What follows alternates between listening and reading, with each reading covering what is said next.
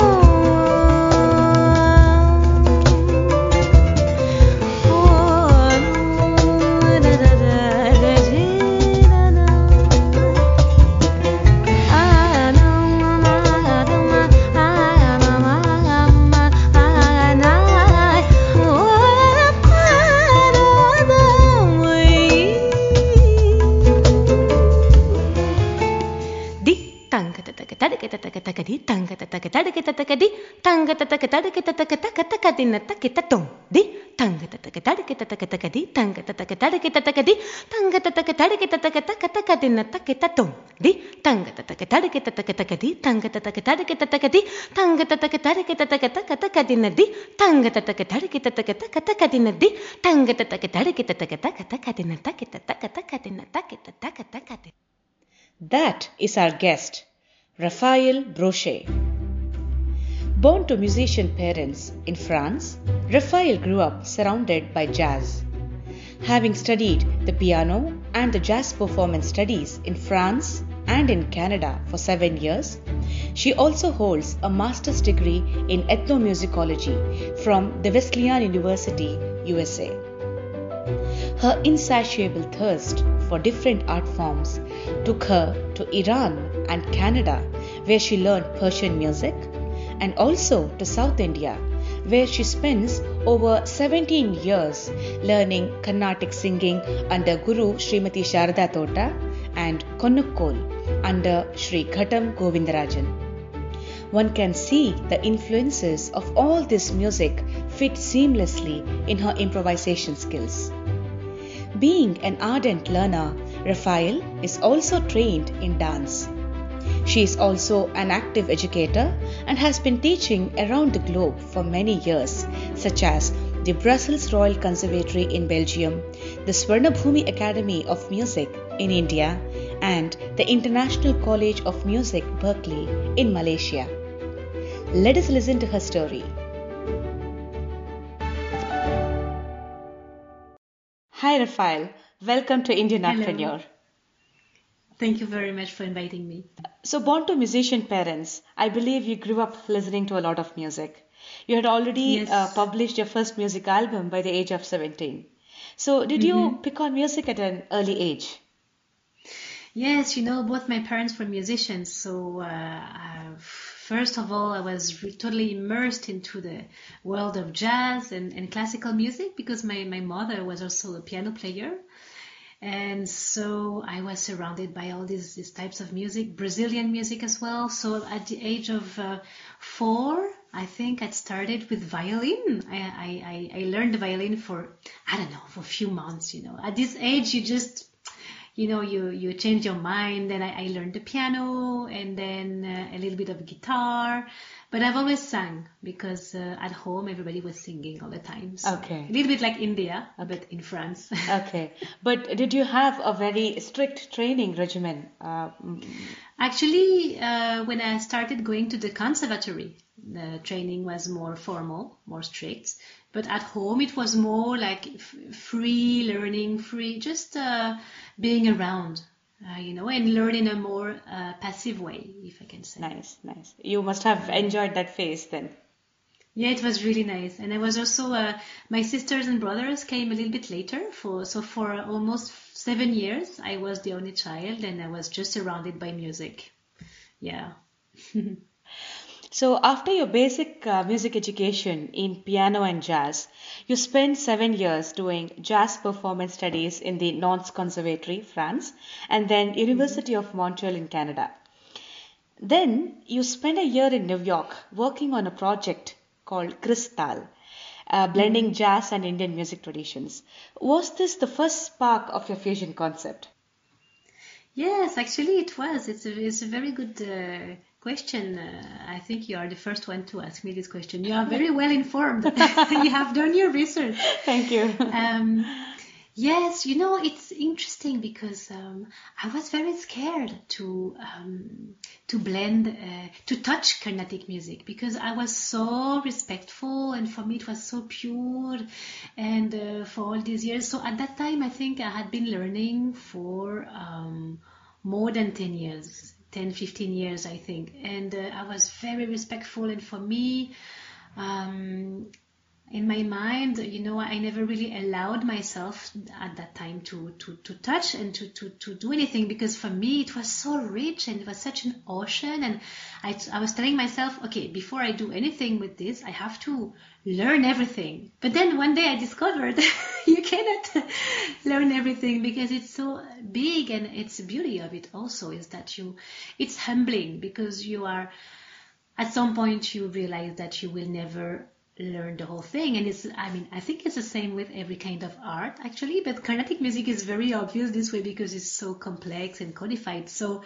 um, at that time i thought okay maybe i can try to to do it but with a lot of respect as much respect as i can. And um, by taking only maybe one tala or one uh, pattern. So at first I wouldn't touch the compositions, I wouldn't touch anything. I, I didn't dare to do anything like that. Mm-hmm. So I would just take some elements and try to fool around with them.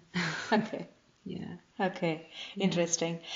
Uh, you began your music education in jazz, but then you spent more than 17 years in South India learning Carnatic music mm-hmm. and uh, Konnakol. How did you find your interest for Indian classical music? Mm, yeah, it's a, it's a good question. Actually, um, it's interesting. So the first time I went to India, mm-hmm. I was uh, I was 11 years old. Okay. So obviously I was not by myself. I was with my parents and my sisters and brothers, and they were really attracted by India, like many people, you know, in in in, in the West, uh, attracted by the, the beauty and the the, the uniqueness of India, right? So we were just going there like as a family trip, you know, uh, uh, backpacking, mm-hmm. you know. And uh, as a child, I remember feeling so much at home immediately. Like I set foot in India and I and I felt at the right place, you know. So before falling in love with Indian music, I, I think I fell in love with India. Mm-hmm. You know, the the encounter was India, and so after this this trip, so we were there for one month. Uh, I could only think about India. I, I was as just I had to go back. It was like a calling. So when I turned, I think 19, mm-hmm. I went again by myself, and uh, I went to the south, and I, I went for one month, and, and I thought, okay, I don't want to be a tourist. I don't want to discover India from the outside like everyone else does. I want to really meet India. I want to meet the people. I want to meet the culture. I want to feel it and, and connect with it in a profound way. Mm-hmm. So what could I do? Shall I learn music or shall I learn dance? Because at that time I was really involved in both uh, activities. Like I was really in the conservatory in, in dance and music also. Mm-hmm. So I was open to, you know, I was uh, available to what the destiny would give me you know? I was like okay sometimes you you're not sure what you want. You're not sure what's the best for you. So you just put your heart out there and see what happens you know? So i went and i uh, i don't know how i uh, ended up in, in in bangalore i think i just picked on the map at that time i didn't know there was such thing as Carnatic or Hindustani music. You know, I didn't know anything. I, I knew there was India, and it was, it was South India where, where I went as a child, so I wanted to go to the same place. So I went to Bangalore, and I first couple of days, I, you know, I, you know how it is there, uh, especially as a foreigner, so young, blonde, blue eyes. You know, meet so many people, and people invite you to their place. Oh, there's a wedding there, and the people dancing there, and you know, I was in a very cheap hostel, so I was with, you know, quote unquote normal people who would just talk to me in a very casual way and uh, I would end up meeting a lot of people and I, I would tell all of them I'm looking for a teacher. I want to learn music or dance or both. And after a couple of days I met someone who told me, "Oh, I know, I know someone who could teach you." And this is how it started. I had my first Carnatic class. I didn't know it was Carnatic at the time. It was just a class and you know uh, she just sang she's not my present guru she was another teacher and she just uh, started with mayam la you know uh, arohana avarohana just without the gamakas just the scale okay so i repeat it. for me i was already heavily involved in music so it was it felt quite natural for me Uh-huh. and then she added the gamakas Uh-huh. and then i couldn't believe because for me it was like it, it it's like a whole dimension that opened in, in into my life you know it was like the light came you know like when you have a, rele- a revelation in your life like, and it, it was like it was the before and the after you know like from that point i remember hearing this voice telling me okay now i know why i'm on earth. I know what i want to do on this planet. I want to learn this music. I don't know what i'm going to do with it. I'm, i don't know how it's going to happen whatever. My heart is full and and is clear you know how when you meet the love of your life you meet your your soon to be husband or soon to be wife and it's the right person for you you feel it so deep down and the the path clarifies. Everything gets clear. You know there's clarity and it's everything is open and easy. You mm-hmm. just have to go with it and it's that's, that's how it felt you know? So yeah yeah well, i feel very lucky to have experienced that because i know it's not everybody who has this kind of experience but some people have it with mathematics or i don't know you know with anything you know like geography or and it's a beautiful thing because it touches your heart and it's it's true. You know it's true. You know it's uh, it has value and you, you there's nothing to question. You just go for it you know and especially at that age you're 17 you don't yeah you just uh, there's no place for doubts you know yeah Well, How about Konnakol, uh, Raphael? What was that attracted you to Konnakol? So Konnakol I discovered much later. Um, I think uh, it started. I think at that time I was living in Canada, in Montreal, and um, I think I was just. I had heard. I think I heard some some lady, some singer in in America who started to perform uh. She had learned from someone else. From I think from uh, Chi- uh, Trichy. Uh, in uh, Toronto, and she was just, uh, you know, performing that uh, few phrases. And she had never been to India, but she was practicing the phrase, these phrases, and uh, somehow it came to my ear. Someone talked to me about that, and I heard that. I was like, oh my god, but this is like the Mridangam, you know, Yes. for me. So I tried to meet her, but she was never available. She was a little bit of a star, you know. She was like very busy, and she was like, oh, if you want, I can teach you. It's like $150 an hour, and I was like, oh my god, this is not possible. I just wanted to meet her and talk about Carnatic music because I was so passionate, right? I was like, it was my life.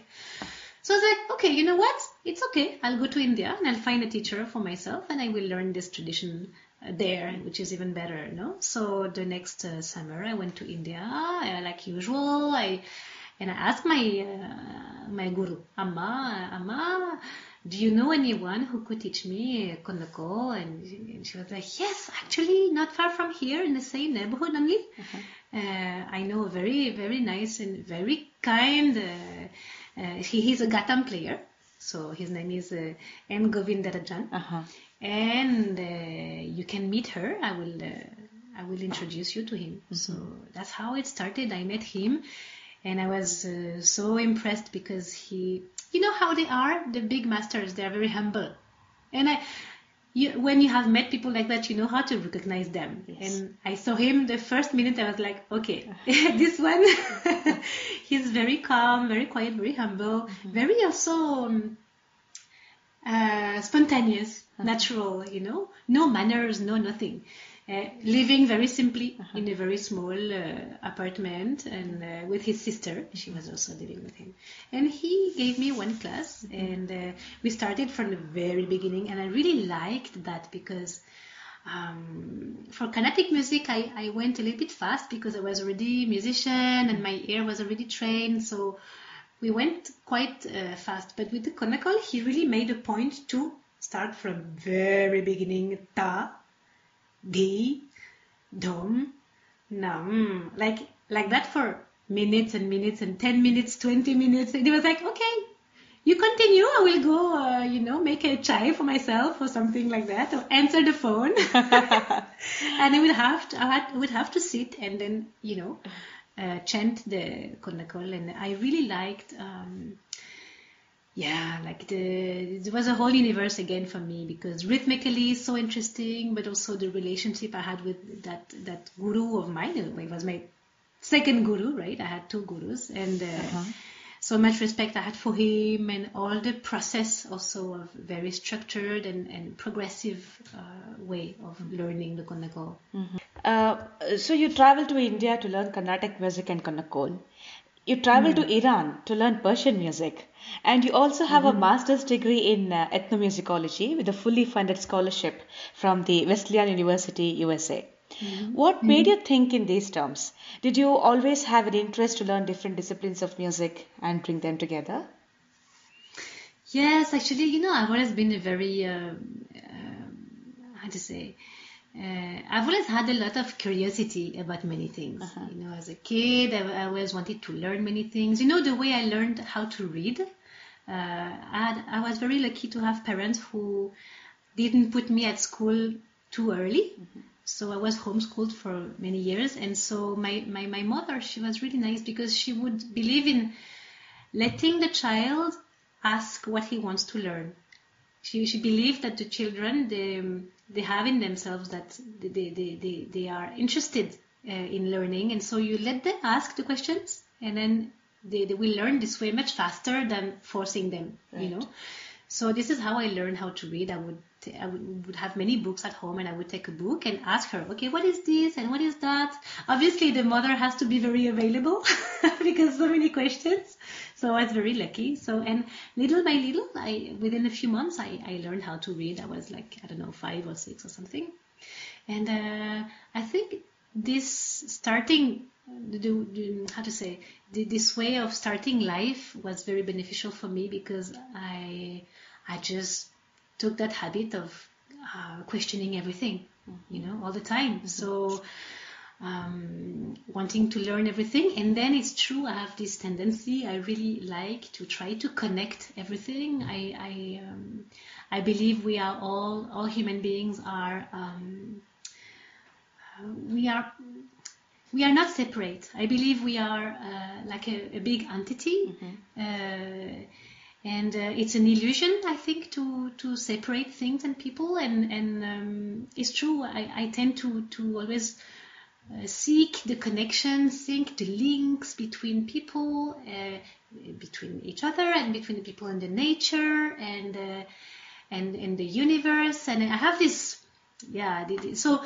Um, I think that's why in music I am so first curious to learn other traditions, mm-hmm. and and then it's true I, I'm I'm always looking for the universal language or how to say it, you know, uh, the heart. In the end, uh, you have different techniques, mm-hmm. set of techniques. Okay, uh, gamakas, this, the modes, blah blah blah, intervals, blah blah blah, but they are there to serve a bigger purpose, I think, yes. is to connect to each other, talk to each other, uh, embrace each other with arms, but also with sound, with ideas, with uh, with the heart. So um, yes, um, yeah. Mm-hmm. I don't know if I answered your question, but yes. yes. No, uh, I think these thoughts uh, they reflect in your uh, music, Raphael. I really enjoy mm. listening to each of your uh, compositions. Oh, yeah. thank you so much. thank you. Um, talking about your work, S O L O, the sacred oath of the lucky owl. Mm-hmm. You said solo, yes. yes, solo. You mm-hmm. said uh, sometimes I'm alone on stage with a shruti box, a loop station, or a computer or all of them at once? Can you talk about what inspires these concepts for you? Hmm. Um, I actually, uh, actually, these are not concepts per se because it's more, you know, um, um, um, how to say that? I, I can be very heady sometimes. I get intellectual sometimes, but um, in music, I try to, re- to really let the music speaks by itself. You know, you know, Coltrane said that. He said everything is in the music. Whenever we are trying to understand things or we want to draw concepts from music, he says, if you fully listen to the music and you open your ears and your heart, all the information will be there. And that's what I try to do with music is to let it speak by itself. So if I'm alone on stage with no shruti box, nothing, just a cappella, it's because the music I am doing requires it, demands it. So uh, I, I, try to let the music ask what it wants, mm-hmm. kind of. So I mean, it's it's, it's like languages, you know. Um, um, I am um, when I, I uh, compose a new piece and I want to put lyrics, I the choice of the language will be very important because it will convey a certain energy. Like each language has its own melody, kind of, you know. So it will not uh, guide me through um, towards the same things, right? Mm-hmm. So if I have a shruti box on stage, it's because probably it's going to be Carnatic, and if I have a, a, loop station, probably it's because I composed something that's kind of fusion, and I wanted to add some harmony in it. And if I'm at a cappella, uh, usually it's because I'm singing something maybe classic, Western classical, mm-hmm. and um, I really want to hear the harmony, but I don't want it to be too heavy, so I prefer to do it in arpeggios um, yeah, it's just, I think it happens in a natural way. I, I don't um, tend to think too much in advance. I let the music guide me. Right, right. As much as I can. Uh-huh. Yeah. Uh, but uh, talking about your fusion music, uh, when you work on your fusion music, how do you evolve with the composition? Do you, for example, mm. pick up a jazz piece and a Carnatic piece in the same raga, mm. melody, tala, and mm. then you kind of improvise it? How how do you do it? Mm, it's a very good question. I wish I had a very clear answer to that. I'm still, I'm still, uh, I'm still, uh, you know, searching. Right, we're all, all on the on the on the path, right? But where I am right now, what I have done so far is usually either um, today either I pick I take maybe one line of a kriti, for example. I just I don't take the whole thing because it's too long and too heavy. It would be it would make too long of a composition, and also because um, it's so uh, Carnatic music is so rich and so full. It doesn't you cannot add anything. It, it's already uh, full, right? Uh, uh it's enough right? So if I'm going to take something Carnatic, I'm going to take a very small piece, mm-hmm. like just one line, for example, one sangati or something, and then I will develop it. You know, I will play, maybe I will add some harmony, but it has to be very simple harmony because I don't want to overpower.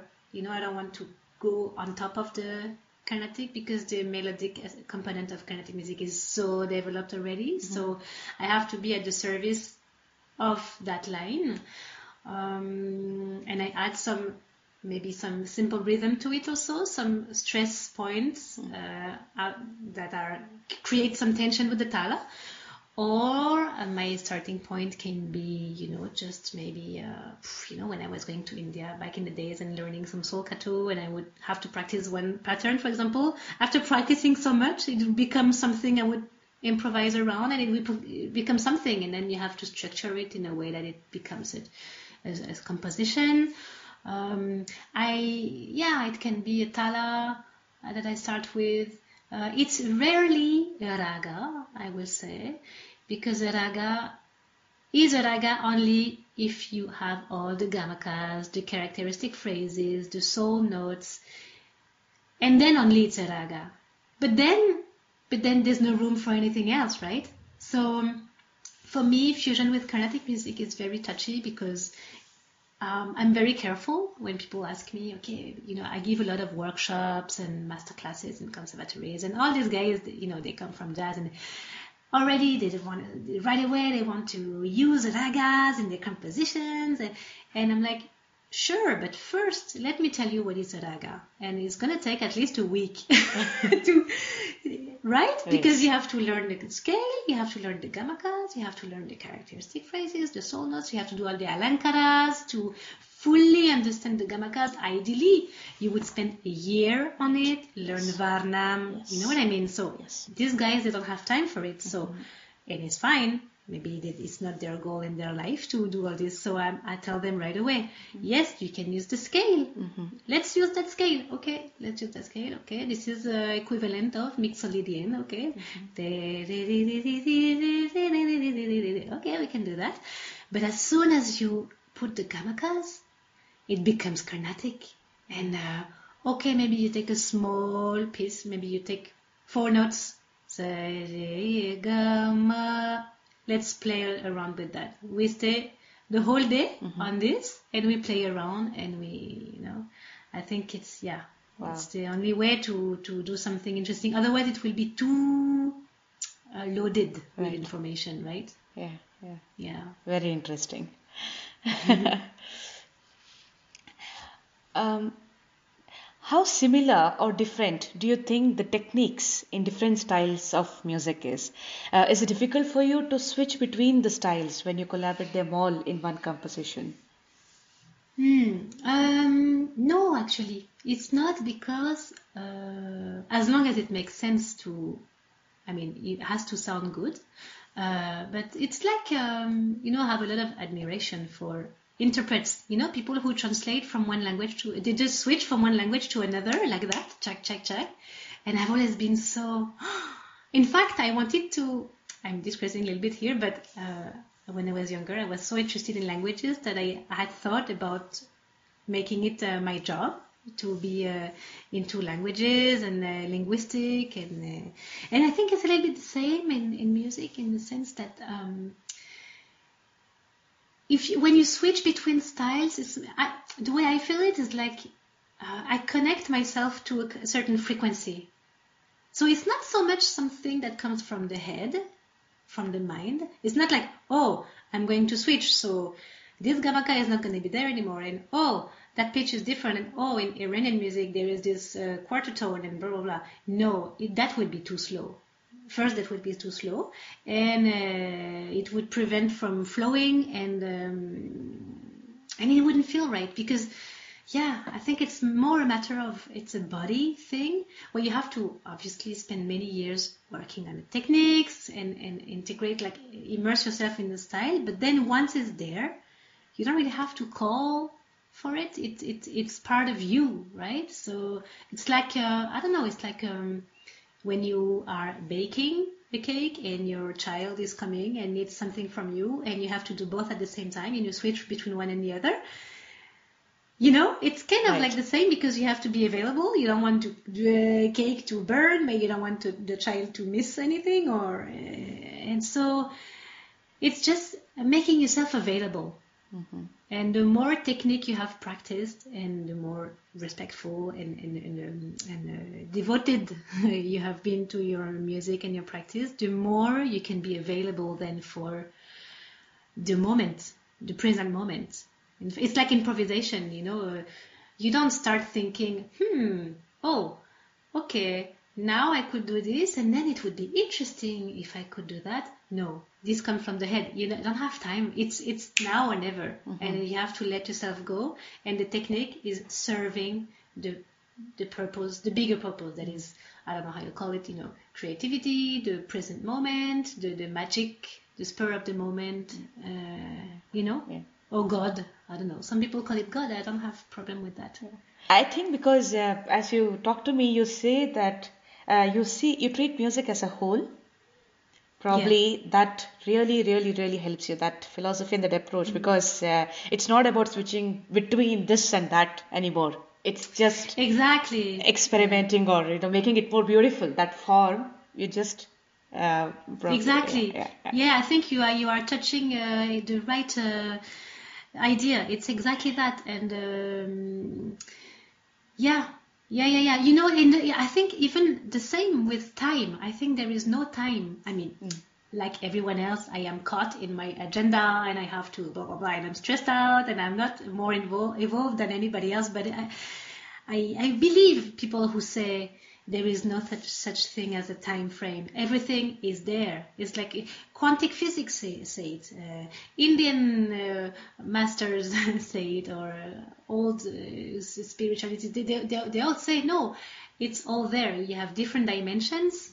They coexist. Maybe we don't we don't see the other dimensions because we are not there yet. But they are. It doesn't mean they are not there, right? right. And uh, yeah, I think you are right. It's, it's a matter of switching between languages just means to be available for things that are already there. Right. You know? Yeah.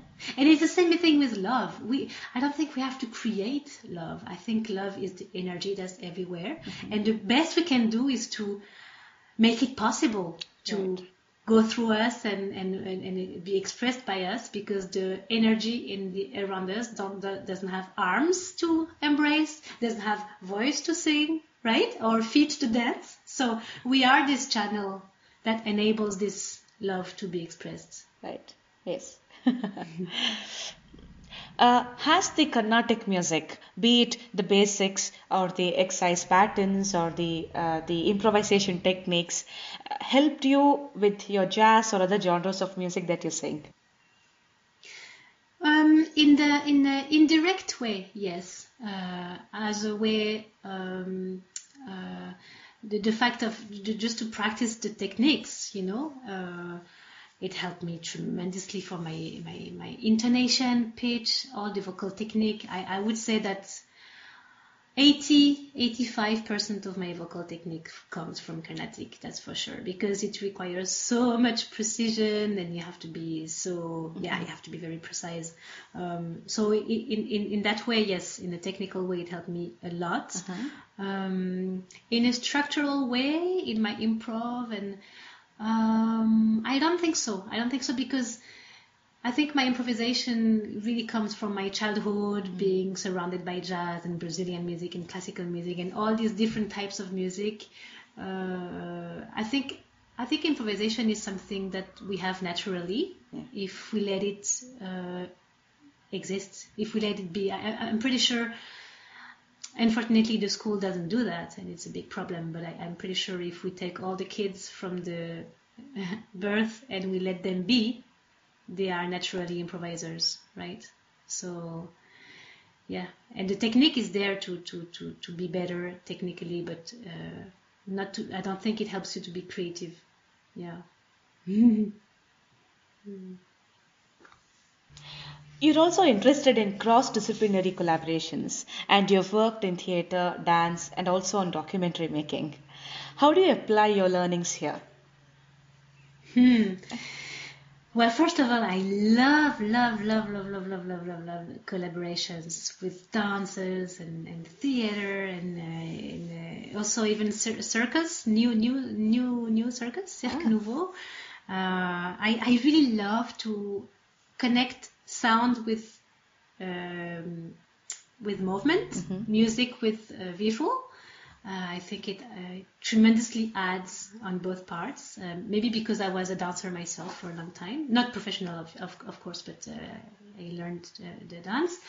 Uh, how do I apply my skill? I don't know. I just make, make myself available, and uh, for me, the best thing that we can do is to, to, to serve, to serve the purpose. So, and it's the best way to learn, right? So, mm-hmm. let's say, for example, if I work with a dancer um, or let's take the example of theater because it's easier to understand the, what I'm going to say. Mm-hmm. I want to serve the the story.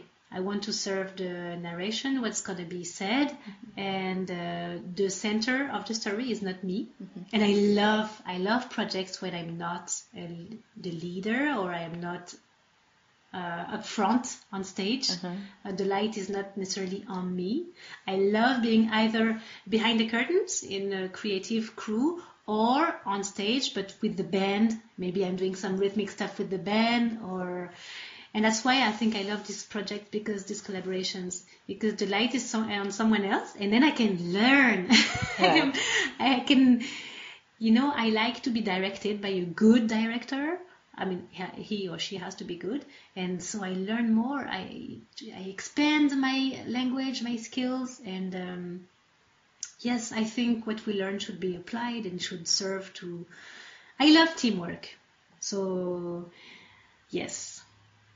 An article on you mentioned formed in jazz, in Solkattu, and in Persian singing, Raphael combines all her influences to produce her original concept.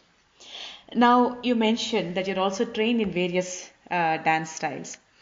Uh, you did the contemporary dance studies for seven years, and then you got trained in flamenco, the Ghanaian dance, and also a bit of Balinese dance. Has learning dance, and in fact the various dance forms, also influenced and inspired your music in any way? Yes, of course. Uh, It's difficult to say how, like to be precise, to pinpoint like what exactly helped me. I, I mean, I could say, of course, the rhythm. The um, I think we could make a list, but I think mo- most of all is is uh, I don't know. Any any artistic learning will be helpful in anything. Like I, I could have learned painting. I could have learned. Um, I don't know. I think. Um, it nourishes your heart it expands the heart uh, everybody should learn uh, at least one artistic uh, discipline. And for me dance yes um, it it um, um, it invites space into us. And um, in music you you need to have a, a- a sense of space I think, and uh, you can tell people who do have that sense and people who don't within uh, among the musicians. It's a, it's a very abstract thing to say, and it's not so easy to convey to students. For example, when you you, you tell them you have to have space in your, they're like, okay, some people understand, some people are not really, but uh, especially when you sing, you, your instrument is your body, right? So first of all, it's important to have a good uh, awareness of your body and I think of the space also. Um, not only because you're going to sing, sing on stage. I mean, when you sing Carnatic, you are sitting down, so it's not so much um, a question of space. But as soon as you stand up, but even when you sit down, I think, you know, um, it's like when we talked about everything is one. Again, uh, the only difference between your body and outside your body is a difference of density of uh, but it's vibrating also right? We don't see it from our eyes but um, this the body doesn't stop here right? It, it, it's, it's, um, dance gives you that. Dance uh, forces you to know your body feel your body uh, have a sense of your space around you and of other people as well if you dance in a troupe and you have other dancers uh, you have to move you have to get a good sense of uh, your space. And it's, it's, it makes a whole difference. It makes a whole difference. And uh, yeah balinese dance. Can you imagine how rhythmical it is? You know it's like bharatanatyam. All these traditions are so precise and so rhythmical that um, it helps. Yeah I, I, I just love it. And it helps me for co- collaborating with dancers most of all which I love. I love love love love You've also sung for Bharatanatyam recitals. How was that experience? Yes. I love it. I love it so much. You know, many musicians they don't like it because they say, "Oh, you know, it's boring. We have to repeat the same, send the same phrase over and over, and uh, blah blah blah." And it takes hours. And for me, I don't, I don't know. I love it. I love that.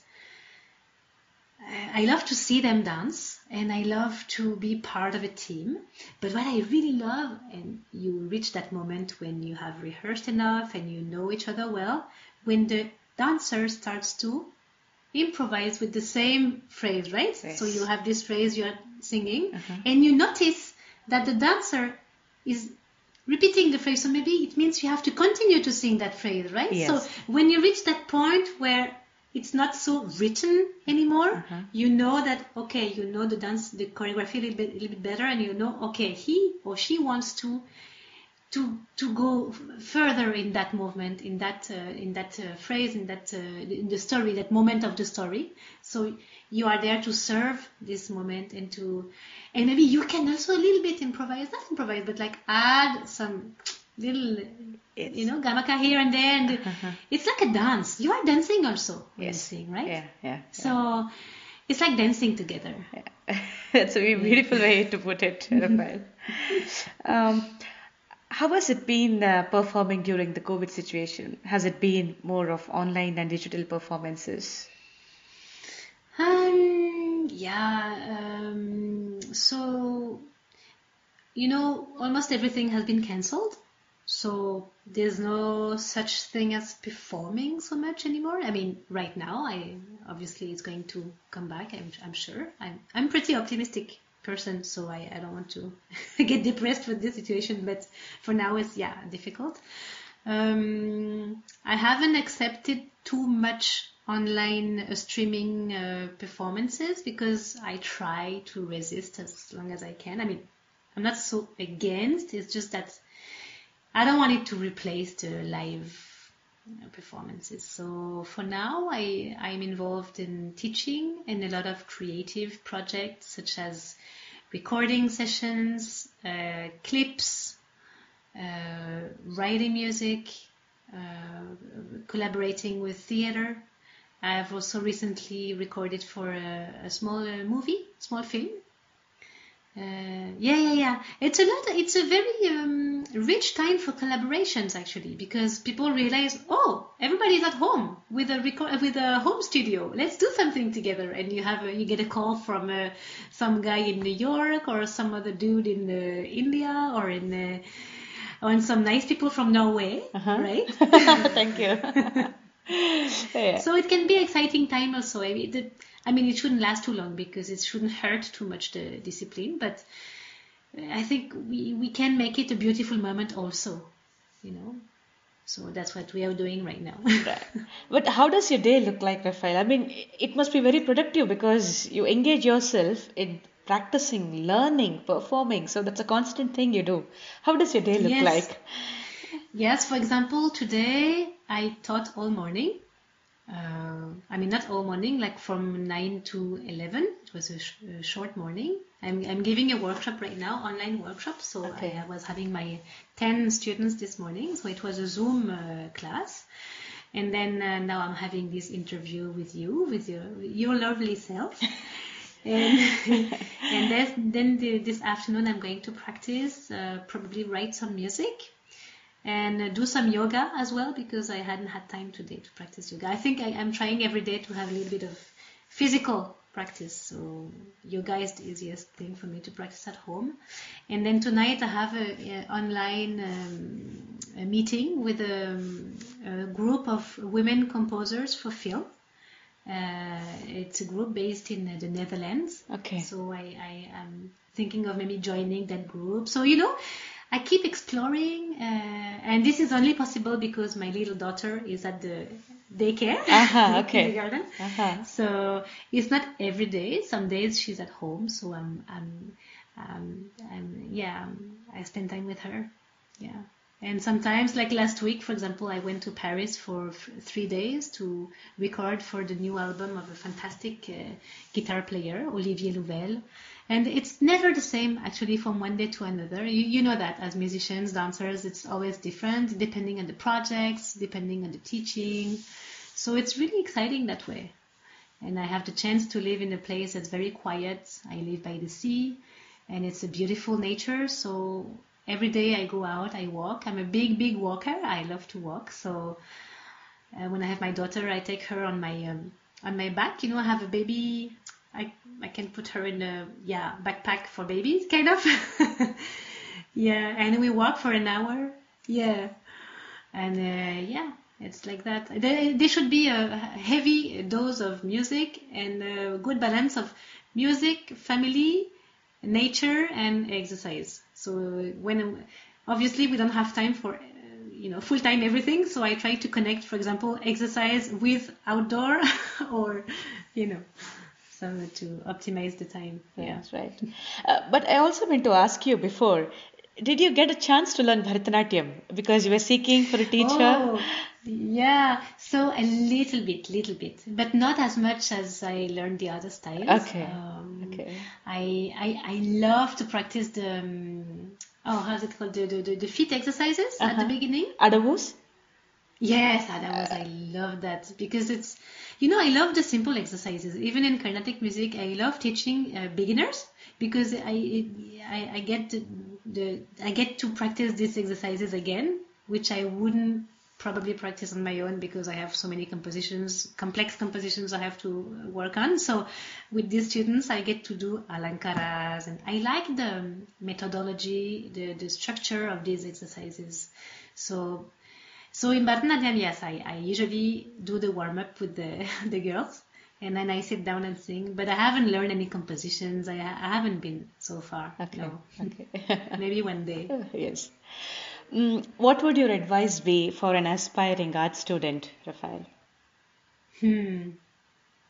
Um, you know, uh, yes, we should practice exercises. Yes, we should get up early and do the work. Yes, yes, yes, yes.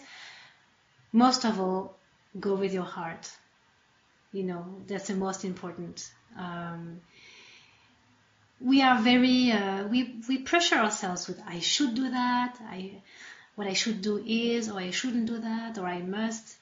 Um, yes, it's it's true, it's important, but we have to balance it out with also intuition and heart, and uh, because you know I I really believe that um, the best the best way to earn a living is to do what you do best, and what you do best is usually what you like the most to do, right?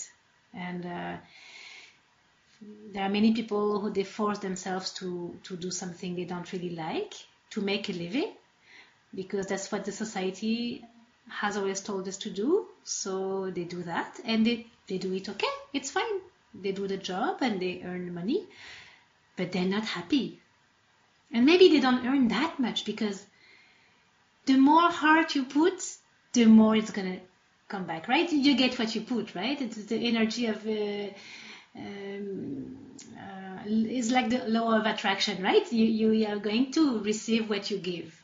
But you give first, right? So when you like something, when you are in love with something, it's like giving. So it will come back. So I really believe people. Oh my God, it would be so nice. Can you imagine tomorrow morning everybody wakes up and says, "Okay, now I'm gonna do what I love," and everybody, people will be free. You know, they will be free. Um, but some people have lost touch.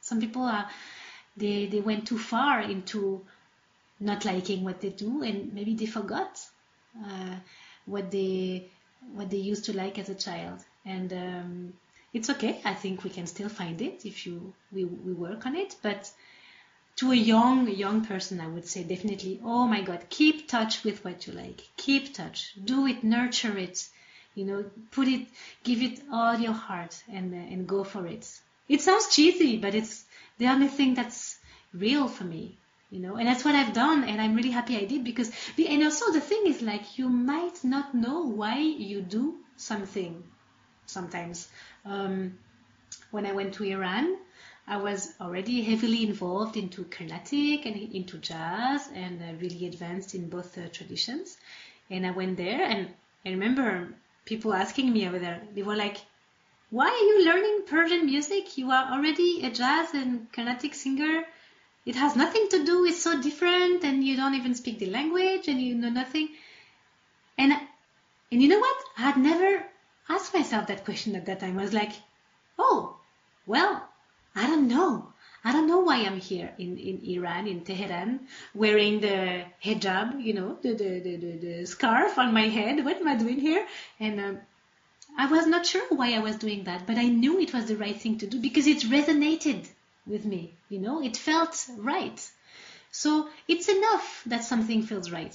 It's enough. It's actually the only indicator. That's the one you should follow. And then I came back to France and I still didn't know why I did that and uh, and it's okay. And now, uh, 15 years later, oh my God, my life, my musical life was would be totally different if I had not learned Persian music in Iran and in Canada because it's fully part of my um, of my uh, musical identity. But sometimes it takes time to, to, to know. For example, I went to Indonesia. I learned Balinese, Balinese dance for one month, like intensively, every day practicing the jig, jig, jig, the feet and all that. And uh, I was like, what am I doing here? I don't know. Why am I practicing this? I'm a jazz singer and I'm practicing this Balinese dance. It doesn't make sense. Everybody is visiting Bali and it's so beautiful and I'm staying in this small village practicing this and saying nothing of the country. And today, 10 years later, I am still not sure why I did that, but I'm sure one day it will make sense. Maybe I will collaborate with a gamelan project or something, and I will be happy to have done that. So I think as long as we feel something or feel something feels right to us, it's right. It's the right thing to do. And we will understand later. The mind is always, you know, it doesn't have to understand everything right away. It's fine if it understands in a second uh, time, you know, afterwards. Lovely, lovely Rafael. I mean, I got to such. I enjoyed talking to you. Uh, such a beautiful conversation. I got to learn so many things, and you have inspired me in a very uh, unique way. You know. So thank you so Oh, much. Thank you, so I'm very happy. Thank you. Thank you. And you know, your questions are so interesting. I was telling my husband just before this morning, I was like, wow, you should see the questions. I wish all the journalists would have these questions. And he he said, no, no, no, it's not the case. Like, you should meet she, her. She's amazing. You, you, I mean, I can tell from your questions that you are, you are a true, a true artist. Thank you. Yes. Thank you so much, Rafael. So, I hope this interview with Rafael Brochet was inspiring. Do not forget to subscribe to our podcast.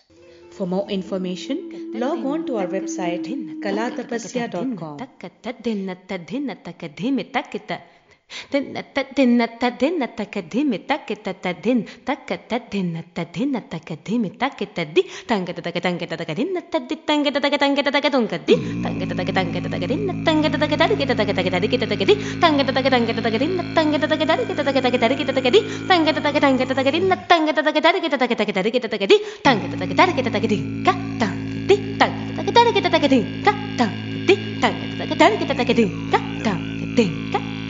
ding dong tak ketak dik kita